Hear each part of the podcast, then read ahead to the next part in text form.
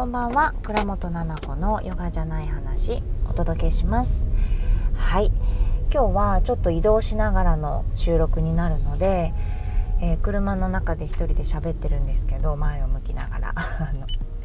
雑音が入るかもしれないです。でですね私はきっと1日2リットル以上はお水を飲んでる気がしてそれもね測って飲んでるわけではなくてこの間ねヨガのスタジオレッスン私月に何回かやってるんですがそこの生徒さんが「先生ってお水飲みますか?」みたいな「やっぱりお茶じゃなくてお水ですか?」っていうお話でそうですねお水をね飲む。でその中でも左右をそうだな800ぐらい作ってるかないつもね900リットルの900リットルってとんでもないボトルだからそれは。900ミリリットルのあの何？水筒にちょっとこう上に余るぐらいになるんですよね結局。だから800ぐらいの白湯を毎日作りますと。でそれは朝起きて常温の水の後から飲み始めてスリスリ飲んでで、まあ、夜ご飯の時まで残ってたりする。ですけど、まあ、ちょっとずつ熱々の状態で溜めておいて飲むっていう感じですね。それとは別にミネラルウォーターウォーターサーバーでコップで飲むもするしお外に出る時はあのペットボトルね500のペットボトルをうちはまとめて買ってあってその飲んでるお水があってパパもねお水を持ってくので常温のお水できるだけもあの飲んでもらうようにしてるので脳梗塞になってからね。でその水があってとにかくお水を飲みますと。そう。でなんだけどあのー、今日ね私のメンテナンスデイなんですよ。もう頭があっちあっちであのー、熱くなっちゃうぐらい物理的に熱くなるぐらい頭が熱くてそのぐらいこうなんだろうなスピード感を持って今やってた時だったのでそれこそねあのインスタライブで話した後に昨日ですね生徒さんからメッセージ頂いて「菜々子さんが倒れたら泣いちゃうからあの休んでください」って 言ってくれたんですよ。体本当に大事にしてくださいって。そう。ギアが入ってるなっていうふうに感じてくれたんだと思うんだけれどそんなこと言ってくれるなんて本当にありがたいなと思ってそうだねって。あの昨日ね Google 先生で勉強したように満月を過ぎてからはエネルギーをいっぱいこう使っていたわけだからちょっとずつリラックス休むんだよっていうことがあったしっていうので今日ぴったりですよねメンテナンスに行ってきました体とうんなんだろうな気持ちと、うん、頭とっていう感じでメンテナンスに行ってきたんですけどそこでねお水を持って出忘れちゃったんですようっかり。でああやっちゃったと思って珍しくコンビニに止めて車を。でコンビニでお水を買おうと思った。でお水のコーナーに行ったら私あんまり多分そうやって常にお水が家にあって持って出るからコンビニでお水を買うっていうことなくてなんだろうあのドリンクコーナーをあんまり見なかったんですよね。久しぶりの感覚でドリンクコーナーを見たらコンビニのもうね一番こう何個も面があるじゃないですか。冷たいこう開くドアが何個も。の一番右側がの半分から上かなんかが全部あのエネエナジードリンクだったんです。私の知ってるエナジードリンクってなんかリポビタンデーとか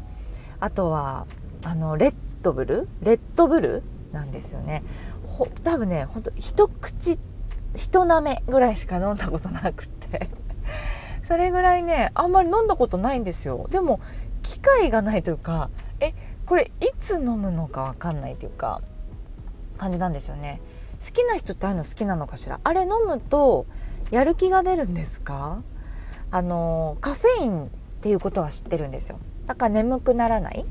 ね。あのなんだと思うんだよね。受験生が飲むとかね。そう。なんだけどこんなに種類が出てると思わなかったの。で私の想像してる量もなんか缶でちっちゃい缶？缶コーヒーみたいな。缶の大きさなのかなと思ったら本当にバキバキって開けるみたいな。すごい大きな量もあったしあとはねびっくりしたのが最近出たのがチルなんとかみたいなそのチルって書いてあるだけなの。パッケージが。とかチルアウトかな？とかって書いてあるだけとかあとはあのー、今日見たのはねもうすごいメタリックっぽいパッケージでゾーンって書いてあるんですよ。多分ゾーンに入るとかのゾーンから撮ったのかななんて思いながらかっこよくて近未来的なんですよねすごく。でゾーンはねなんか2種類ぐらいあってゾーンなんちゃらとゾーンなんちゃらなんだけどえー、何これ？もう衝撃的初めて見たからえーと思ってすごい興味津々で触ったらいけないからね。なんかわかんないけどこうちょっと覗いてみたらその成分のところが書いてあってこれは一体何味って何の飲み物なんだろうと思ってぴょこんと成分だけ見たら原材料砂糖って書いてあったんですよ。え？まずほら原材料ってわからない私の知識だけで話しちゃうと本当に良くないんだけど原材料が多い順に並んでるんですか？あの原材料って。それで言うとですよ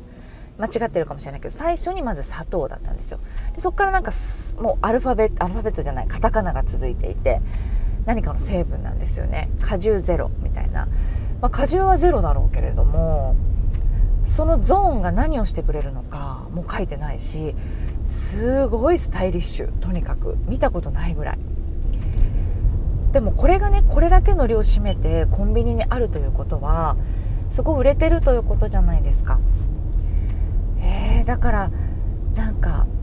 どんどんどんどんこう飲み物とかも新しくなっていって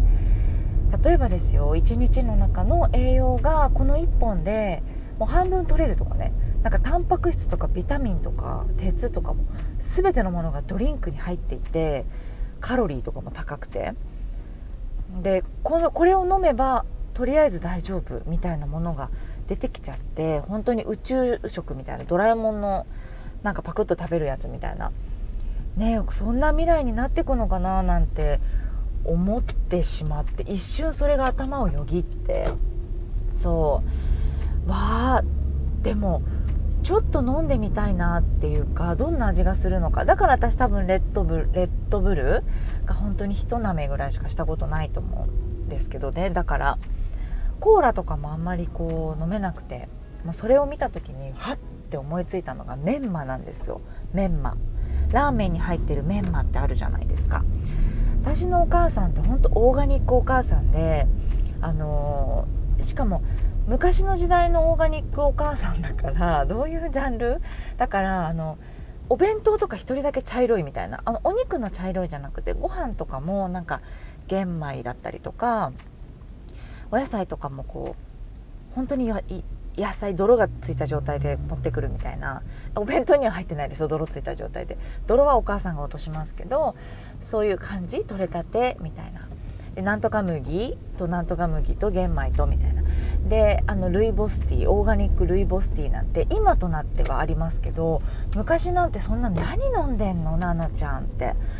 お友達から出た出たぐらいの感じなんですよ。またナナ子が変な茶色お茶飲んでるみたいな高校生の時から。そういう感じ。まあお母さんが 作ってくれた オーガニックルーボスティーみたいな感じだったのでメンマはねほんと化け物級に食べちゃいけないものだっていう風になんかお母さんが言っててそれが記憶にあるんですよ小さい時から。本当にカップラーメンとかも食べたことなかったしコーラも飲んだことないでしょ。ポテトチップスもお母さんが作るって感じだったからメンマは本当お母さんだからちょちょっと偏ってたんだよね。敵？ドラム缶でね薬にたくさんつけられてねあの作られたっていうんです。メンマのことを。ちょっとその意味がよくわからないんだけど昔の私が想像したイメージだと本当魔女みたいな人がこう大きい木べらでこうかき混ぜて薬をたくさん入れてドラム缶で本当に大量のメンマがあるのを私は想像してだから何年もそのまま置いてあっても腐らないんだよって言われたんです。で何年も腐らないものっていうのはなんか体に良くない薬をね使っているからって。まあでも本当にそうじゃない？そうだと思うの。なんだけど幼い私はもう本当それが恐怖でえもう薬漬けじゃんじゃないけど薬のシロップみたいな感じ？の赤いあのさくらんぼみたいな感じ？ね良くないんだよとか着色料がどうとかみたいな言ってくれててあの全然恨んでないですよ。面白い話であの話してるんだけどなんかそれも聞いてたから恐怖で食べれない。いまだにメンマって別に食べてもあんまり美味しくないから食べないんだけど加工されたものっていうのが結構苦手だったりする。ハムとかソーセージもそうだしメンマもそうでしょ。だからラーメンなんて本当マジで麺しか食べられない。麺しか食べられないぐらいの感じ。本当に究極。これって自分の好みもあるけどちょっとそのお母さんの影響っていうのあるなって思っちゃった。うん。かどうかなって。でも自分の今の子供が大きくなった時にどういう風になっているか。なんか何をがコンビニに並んでいてどんなものをチョイスして食べるのかなとかって考えると結構面白くって。ね。時代って変わっていくし、まあ、手に取って食べるものっていうのは変わっていくんだけれど、まあ、子供に言ってることとすれば何で作られているとかねあのそういうものは自分で食べるものは知るっていうところはあってもいいんじゃないのかなって思ったりはしてる。そのオーガニックお母さんに育てられたからあの知識は持っていたしすごくありがたいと思ってる小さい時にやっぱり美味しいお野菜とかいいものもきっと味覚で知っていたからあれこれちょっと食べたくないなっていう感覚があったりとかってやっぱり美味しいお野菜を食べてたりするから分かるのかなと思ったりするからねすごく感謝してるの。だから自分の子供にこの時代でできることといったら、まあ、いろんな情報があるしいろんな商品がこうやって出てくるけど何で作られててどういうものが、えっと、自然のものでっていうのはなんか幼いからわからないとかじゃなくて知っててもいいのかなと思ってたりしますね。だから食べないっていうことは絶対に食べちゃいけないみたいなことしてなくってこの間もねあの新大久保に行ってパパのお仕事の関係でちょっと行ったんだけれどヤクルトの味のグミみたいなあるじゃないですか韓国のそうあれをね買って好きなんだよねって言ってあの子供がねで食べた時に「あ美味しいね」とか言って私ももらってパパももらって「美味しいね美味しいね」って3人で食べてたらこれ何だな何のヤクルトなのかな？みたいな後ろ見たらやっぱり本当に砂糖となんかよくわからないその成分だったんですよね。でああでもそうかそうかってそうだよなグミってきっとそうだよななんて話をしててそしたらパパがふとねあの科学的に作られたケミカルの中では群を抜いてうまいぞみたいなこと言ってたんですよ。そういうことだよなと思って。まあ美味しいものもあるんだろうしそういうもので。でまあこれは体には良くないだろうけど美味しいっていうものもあるんだよねみたいな嗜好品みたいなお菓子だよね。うん、だけれどやっぱり子供も取れたてのお野菜食べたりするとああの味が濃いねとか緑のお野菜ってやっぱり少し苦みがあるんだね全部とかね、お野菜の味もきちんと知っていればいいのかななんて思ったりします。だから結構ガチガチに育てられたけれど子供に関しては割と緩く、うん、好きなもの食べてもいいかなってなんかキャベツ太郎とかすごいむしゃむしゃ食べてるけど子供。私はもう食べたくないけど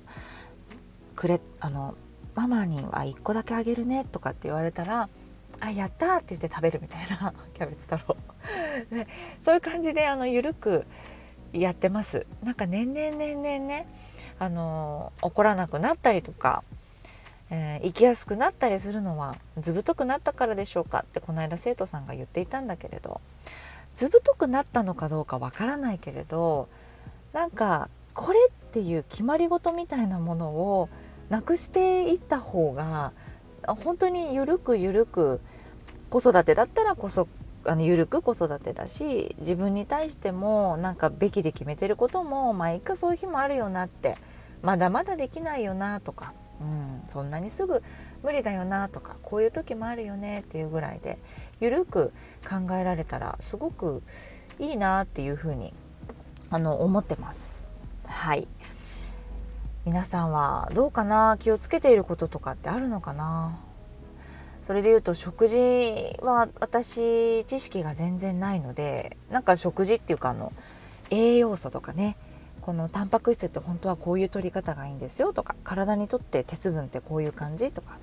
うん、こうなんか血液検査をしてこういう体質だったらこれが足りないよとかってねそういうお勉強してる知り合いがね周りに何人かいてすごく今知りたいなと思ってることの一つでもあるんですよね。食育とか栄養学とかコロナになってからやっぱりもう本当基本のところ多くは必要ないっていうことが分かったしなんか人間として今今世生きていくみたいなところで重要なことっていうのをみんななんかお勉強してきたりとかしてるっていう流れがある。で私もそれを知りたいなっていうふうに思っていてあのその子たちからね学んでいきたいななんて思ってるんですが、うん、皆さんがなんか食事で心がけていることとか幼い頃あのこんな感じにお母さんに育てられましたみたいな話があれば すごい面白いなと思うから是非レターで聞かせてください。ではでは聞いていただいてありがとうございます。またお会いしましょう。